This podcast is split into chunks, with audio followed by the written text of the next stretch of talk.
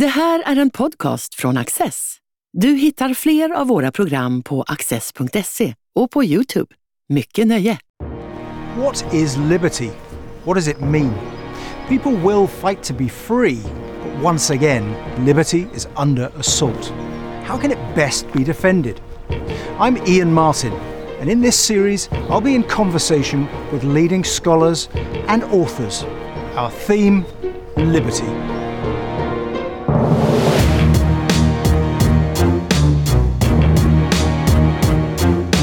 Sergei Radchenko is the Wilson E. Schmidt Distinguished Professor at the Johns Hopkins School of Advanced International Studies. He's an expert on Russia, the Cold War, and nuclear history. In the wake of the murderous Ukraine war, with the Kremlin attempting to snuff out liberty, what on earth is to be done with Russia? How do you account for what just happened? Why is Russia or Putin doing this to Ukraine? Putin thinks in 19th century terms. He feels that Russia requires a sphere of influence. He feels that Russia has been denied a sphere of influence. Therefore, he wanted in Ukraine to assert Russia's presence. And it's not a new thing. He has been trying to do this for years and years and years, but he felt that there was a pushback and that Ukrainians were not going in that direction. The government of Ukraine was not leaning in that direction. So he has decided to use force to try to break that deadlock, uh, political deadlock, and make sure that Ukraine, which he deems as hugely important for Russia's you know, greatness, imperial greatness, remains tied to Russia. But the question is, and this is where it becomes interesting for historians. Let's say 30 years from now, we'll look back on Russia's invasion of Ukraine. What sort of questions are we going to ask? I think the number one question is was it inevitable? Okay, we know that Putin wants to see great Russia, but was it inevitable that he would act in this particular way? And I don't know. I don't know. We haven't. We don't have enough information to go by. Was he obsessed by imperial visions, so that no matter what we did, would still result in him trying to get into Ukraine, or was it a product or consequence of particular action and counteraction related, for example, to the way the Minsk agreements played out or uh, the prospects of Ukraine's membership in NATO, however however unclear and uncertain that scared Putin. Was there something that could have been done? It's very difficult to say. Of course, we can't deal with counterfactuals. Is there a branching history in which the West uh, West could have done more potentially? That's you know the, the question is where do you start with this? Yeah, we go back. We could go back 30 years to the collapse of the USSR, um, and say, well, could the West have done something more to anchor Russia in the West? Or was enough was enough done? And you know, as a Russian, I always find it difficult to answer this question because I feel that Russians themselves were never able to face up to the reality of their position in 1991.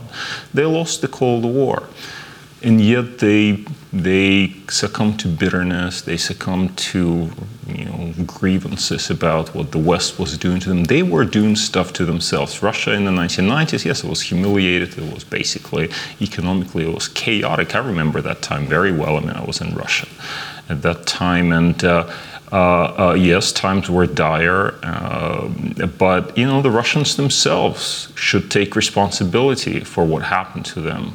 Crime that that eroded Russia from within. Was that something the West did to Russia? No, the Russians themselves succumbed to criminality. Corruption, was it something that the West did? No, the Russians themselves turned out to be corrupt.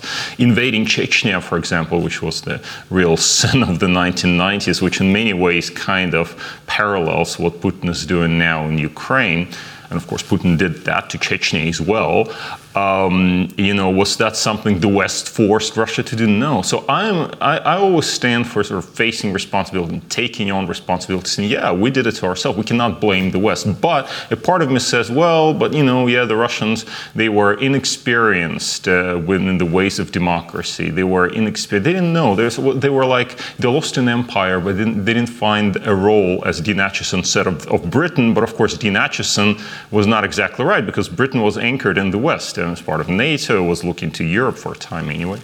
Um, uh, but the Russians had nothing, so they just drifted away without a clear ideology, an idea what to do with themselves. They never understood what they were supposed to do, and in the end, they succumbed to the same imperialist impulses that led them astray for so many years. Is it something deeper, do you think, in Russian history as well? Because sometimes countries do have a reckoning, don't they, that then leads to reconciliation, whether that's Germany, um, West Germany after the Second World War, or Japan. well, and, and but it hasn't happened in Russia. Exactly, and this, you know, there are various ways to think about this. So let's take German, Germany's case. Germany was obviously defeated outright in the Second World War. Hitler committed suicide. The Allies were in Germany. Germany was effectively divided, and then West Germany was anchored to the West in the form of NATO, which it joined in 1955, and in the form of gradual embrace of European uh, institutions. Of course, Germany, West Germany was crucial to that. So, in that sense, although Germany uh, lost, well, it, it, it, it, lost in the war, and of course there was a realization by many Germans that something had gone terribly wrong, but there was also an opportunity in, in finding this very different role uh, in, within within the you know European and transatlantic context, I think West Germany did very well. The same probably applies to Japan, because Japan was, of course, utterly defeated in the Second World War, and so the Americans could impose their own ideas. They decided to keep the emperor. For the Japanese, was the American decision to keep Hirohito on the throne, uh, but effectively, in many other ways, they imposed their own policies, whether it's Zaibatsu busting or later reverse course. It was all you know American ideas that were brought to Japan and allow Japan then to have both economic recovery and also a kind of political consolidation, which has allowed uh, Japan to prosper under American wings for so many years. But Russia, well, it's hard to say. Once again, I don't want to say, you know, I, I think it's wrong to blame the West because look, you know, the Russians blew it. The Russians lost the Cold War. They should have thought better about instead of complaining how uh, sorry they were and you know how pathetic they were, they should have worked harder about improving their own lives, about building up their own country, and instead they they have these dreams of grandeur, you know, imperial dreams that are coming to uh, coming back again to chase, you know, that they're chasing even now. Having embarked on that war in Ukraine, what do you think? And I know it's very difficult to to, uh, to be definitive about this, but what's the most likely outcome, do you think? Well, it's very difficult to say, of course, because the war changes from day to day, from week to week. In the West, we have a tendency from go to to go from euphoria to despair. We can say, oh, look, you know, Ukraine is winning, great, Russia is being defeated. The next week, the Russians are making a little gain, you know, in Donbass or here and there and say, oh, no, Ukraine is losing, you know, what can we do? And we ha- kind of go back and forth, which is a problem uh, in terms of the big picture, of the long term perspective. Now, of course, we can't have a long term perspective while the war is raging on the ground because so much can happen and, and, and, and aims also are adjusted as well so people, for example, ask, you know, what are Putin's aims here? It's clear that he had one set of aims in, early on in this war. He kind of just hoped to walk over Ukraine and replace its government with one that would be more pro-Russian. That did not happen. Obviously, it was a major miscalculation. He changed some of his aims to consolidate Russian position in Donbass. Uh, this is what he's doing as we speak, but we don't know how long this phase will last, and we don't know that even after he has consolidated the Russian position, that he will not want to push further. Now, my feeling is probably not because Russia will have exhausted itself. Ukraine, however, has also been, I mean, Ukraine, half of it has been destroyed by now. Ukraine has been exhausted. Therefore, the most likely possibility, sadly, um, but also perhaps most, you know, maybe the, the luckiest outcome for, for all involved would be that the war gradually fizzles out and somehow there's a ceasefire in situ, you know, basically the front line, front stabilizes, and then the party is exhausted, unwilling to go on with this war. We'll get to the negotiation table. We had a little uh, negotiation early on in the war that they have now given up on, but perhaps they'll return to this, and we'll have we'll eventually see negotiated solution out of this. But it's hard to say. How do we get to a post-Putin world? I mean, how do you envisage it happening? Is it a coup of some sort, or is it so, a problem with his health? Yeah, well, I mean, the good thing is obviously he will die at one stage or another. You know, he'll drop dead for sure at some point, and this is a good hope for us. Uh, all dictators die. The only thing that they're uh, uh, eternal, but in the end they're not. So uh, when the war first broke out, there was a lot of unjustified optimism in the West about allegedly, you know, the oligarchs raising up or sort of rising against Putin um, uh, or some kind of power ministries or somebody moving against him. And at that time, I was deeply skeptical myself. Why? Not because I'm a great prophet, because I, I don't get things right. You know, when I look into the future, I'm always confused. But when I look to the past, I see with great clarity that Russia does not have a great history of successful coups or popular uprisings, oddly enough. Um, with coups, one that was successful that comes to mind, an elite coup, was the 1964 coup against Nikita Khrushchev, who was deposed uh, by his comrades in arms, including uh, partially for failures in foreign policy for the Cuban, Cuban, Missile Crisis, but broadly for other failures of domestic politics. Basically, they got sick and tired of him, so that's the reason.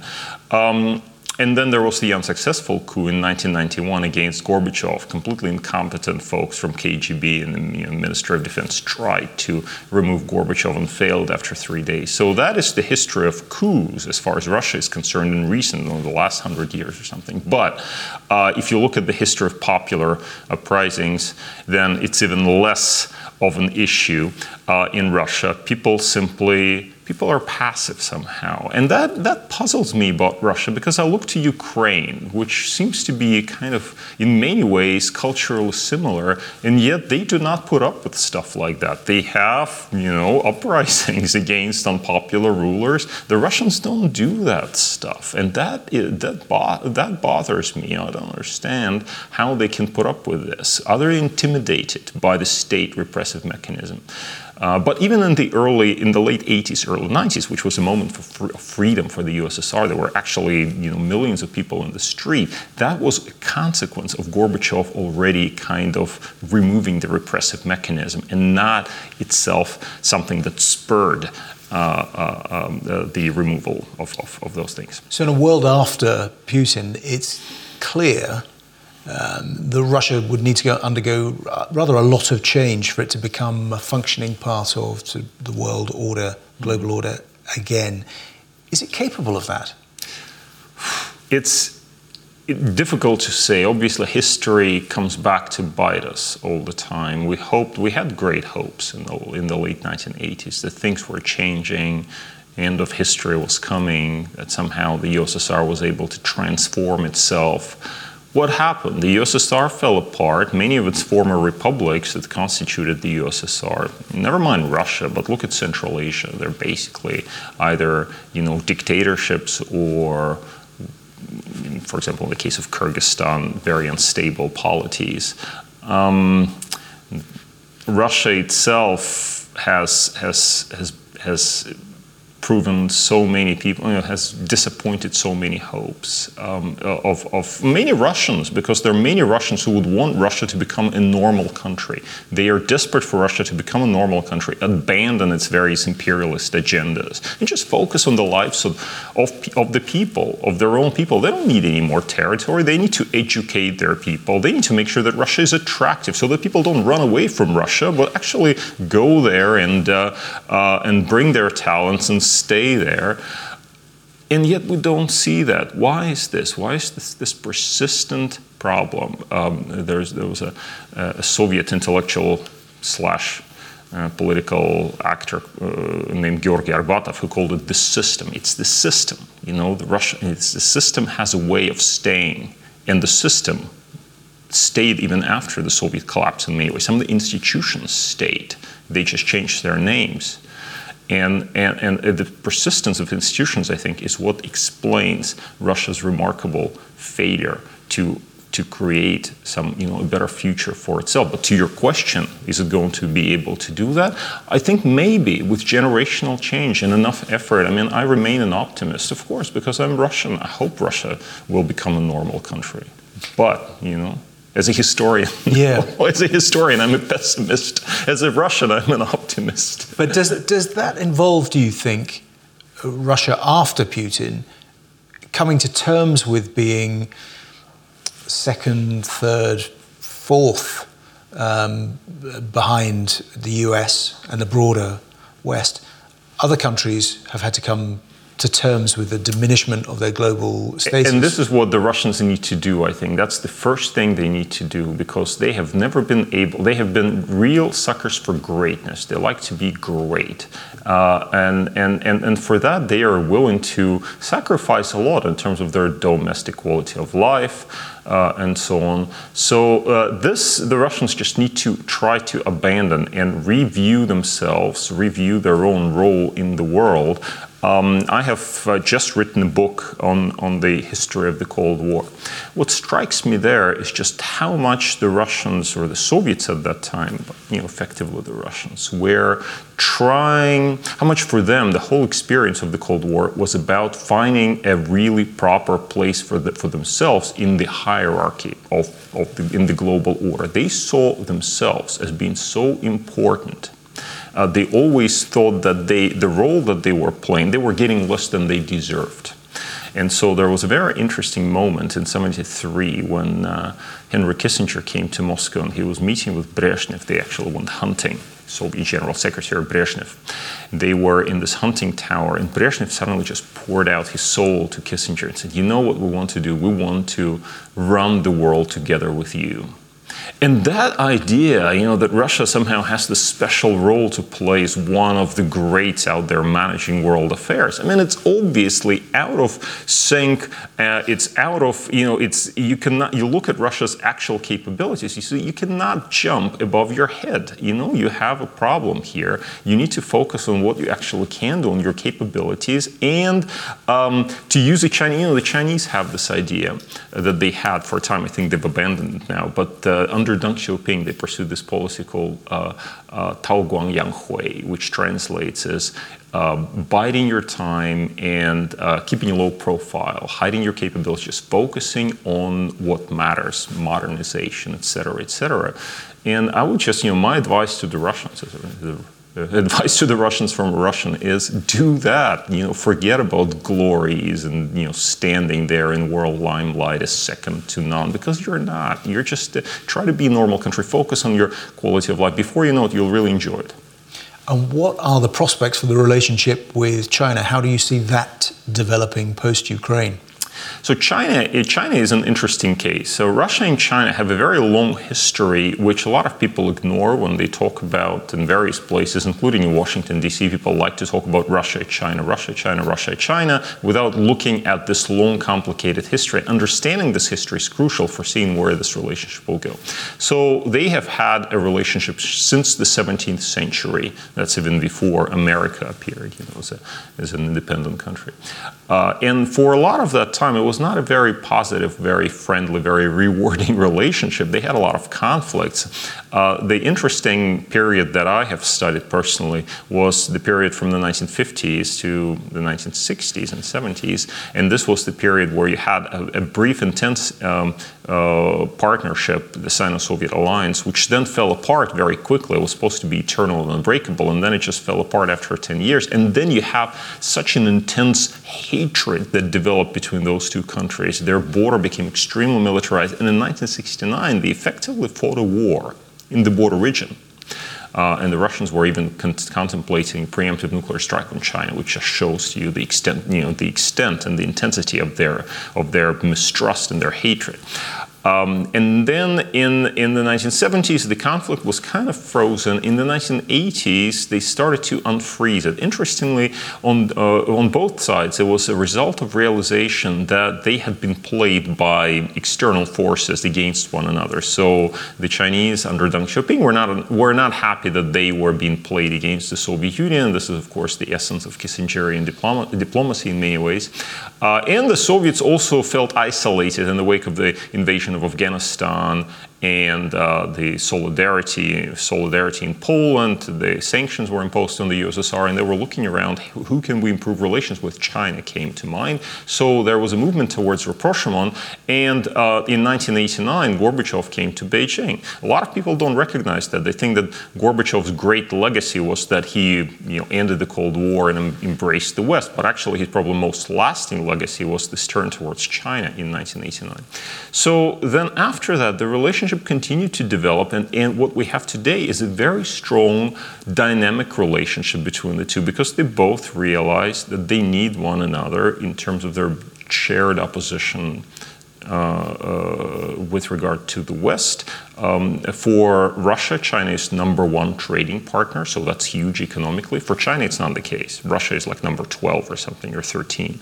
So uh, the, the relationship is not equal. But politically, Russia matters a lot to the Chinese a lot because because it kind of at the moment it's like a lightning rod. It's taking the Western attention away from China. It's just it's just the fact. But if you look at there at how this partnership worked out during this war over Ukraine, this is actually extremely interesting. So rhetorically, the Chinese have supported Russia. Uh, and also, they've given, given them something of a lifeline because uh, China ignores sanctions by and large. By and large, of course, there are some ex- exceptions, and they also have their business interests at heart. But they've, they are, you know, the Russians are able to export their oil and gas to China. So in this sense, you have, uh, you know, this relationship is, is very profitable to the Russians. But they also have not been able to get the kind of uh, kind of support from China which they maybe had hoped to receive receive, especially given that Putin had gone to Beijing before the invasion. They issued joint declarations saying, you know, we're developing new kind of relationship here. We have our own kind of democracy and forget the West. But in practice, you see, the Chinese are actually a little bit careful. They have been a little bit careful because fundamentally the Chinese are interested in what? In their own interests. They're interested in what matters to them, and, and they're not necessarily going to bail the Russians out all the time. Nevertheless, I think this, this relationship is fairly dynamic and fairly strong. Uh, and in fact, I would say that even if Putin dropped dead today and somebody more reasonable it's not hard to imagine anybody more reasonable coming to power. You know, anybody at this point, even anyone who's not Putin, who's not Putin, would probably be more reasonable. But even if a liberal kind of actor came, let's say Navalny was, I don't know if Navalny is correct to call Navalny liberal, but so let's say Navalny were released from jail, became Russian president. I do not think that he would pursue radically different policy towards China because I think the Russians and the Chinese, for this matter, understand that they both have so much to lose when the relationship worsens, and they have so much to gain when they have a profitable relationship, economically profitable and politically kind of deferring to each other. But tensions could exist, and tensions could exist both, and they have existed in Central Asia, where Russia and China contend for influence, potentially in the Arctic, where the Chinese are having their interest and the Russians are pushing back.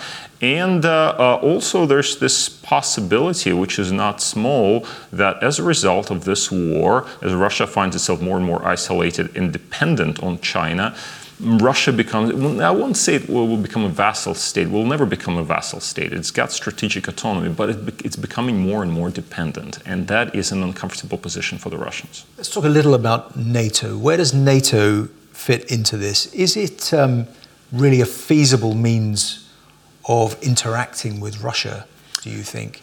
Or is it going to come down more to bilateral relations post Putin? I'm, I'm thinking. Well, the Russians, the Russians always prioritize bilateral relations over relations with organizations. Uh, Putin has tried to undermine NATO for, for good reason, in the sense that he sees NATO as a threat. Uh, he has tried to undermine the European Union um, uh, and kind of erode it from within through various means, including support for various radical parties and populists and so on and so forth. But but what we have seen as a result of this conflict in Ukraine is that you have consolidation of Western unity. And this is the irony, right? I mean, NATO itself was established as you well know, in April 1949 in response to what? To crazy Soviet policies. Because the Soviets were pursuing, beginning from the, really, well, from 1945, they were trying to meddle in Iran, then made unreasonable demands to Turkey, then they imposed themselves on Eastern Europe, and then, of course, in 1948-49, were trying to squeeze the Allies out of Berlin, which is what really triggered uh, this kind of allies, allied unity. They came together and said, okay, and we'll resist the Russians. And I think after this, if the Russians did not do stupid stuff, then NATO would have fallen apart, you know, on its own because there are so many contradictions. But anytime that there are problems within NATO, suddenly the Russians do something really stupid, and that brings NATO back together. So this is what we've seen now as well.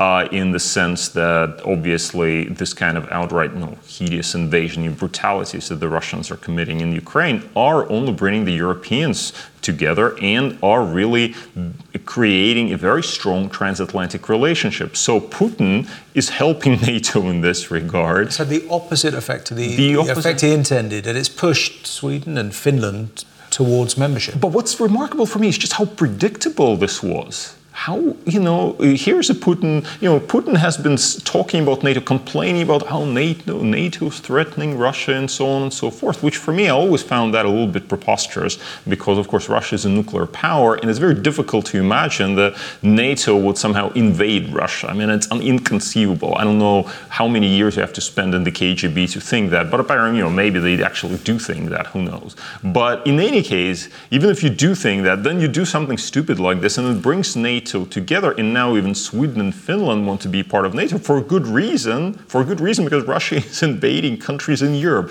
So yeah, I mean, Putin has committed terrible blunders. Strategically, he is an absolute idiot when it comes to uh, uh, looking after Russia's national interests. But you know, uh, we, we criticize Putin like that. But look, he's still in power, which is which is the irony of the situation. And and the, the Russian the Russians have not turned on him.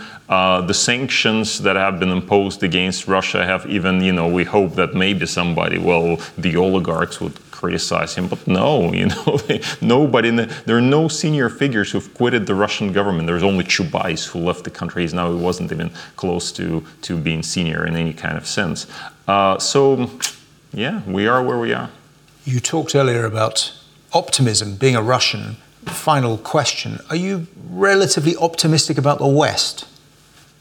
Um, well, uh, uh, you know, I'm, I'm an optimist to a certain extent. Obviously, in the long in the long, long uh, in the in the um, long term, we're all dead, uh, uh, and I worry about this. I, I I just hope that we avoid a nuclear war, live long enough to die from global warming so to speak. You know, that is the extent of my optimism. I think the West faces some serious problems, and uh, uh, we have seen uh, the relationship with Russia uh, deteriorate very sharply. Now people are talking about the nuclear war, and that is, you know, as a historian of the Cold War, of course I'm worried about this kind of stuff. Do I think that a nuclear war will be avoided? Well, of course, I hope, I want to believe that it will be avoided because we have been able to avoid it for for the duration of the Cold War. But I don't know because in the end, who can predict the future? And people do strange stuff. Uh, I'm also aware that there are great unsolved problems that are out there. That the current focus, the current war in Ukraine, is distracting our attention from, including global warming, including common action on this you know, huge existential problems, where Russia actually needs also to play a part somehow, one way or another. So all of that leaves me a little bit worried. But I, I, I you know, the hope, of course, is we have seen even worse crises in the past. We have seen even worse atrocities in, in, in wars, and, and, the, humanity is resilient. And, and, and in the end, uh, uh, enough rational minds, you know, come together to, to recognize that we are on, on, in this world together. We should somehow work these things out. But at the moment, it's hard to see where that exit is. On that optimistic note, Sergei Radchenko, Thank you for joining us. Thank you for having me.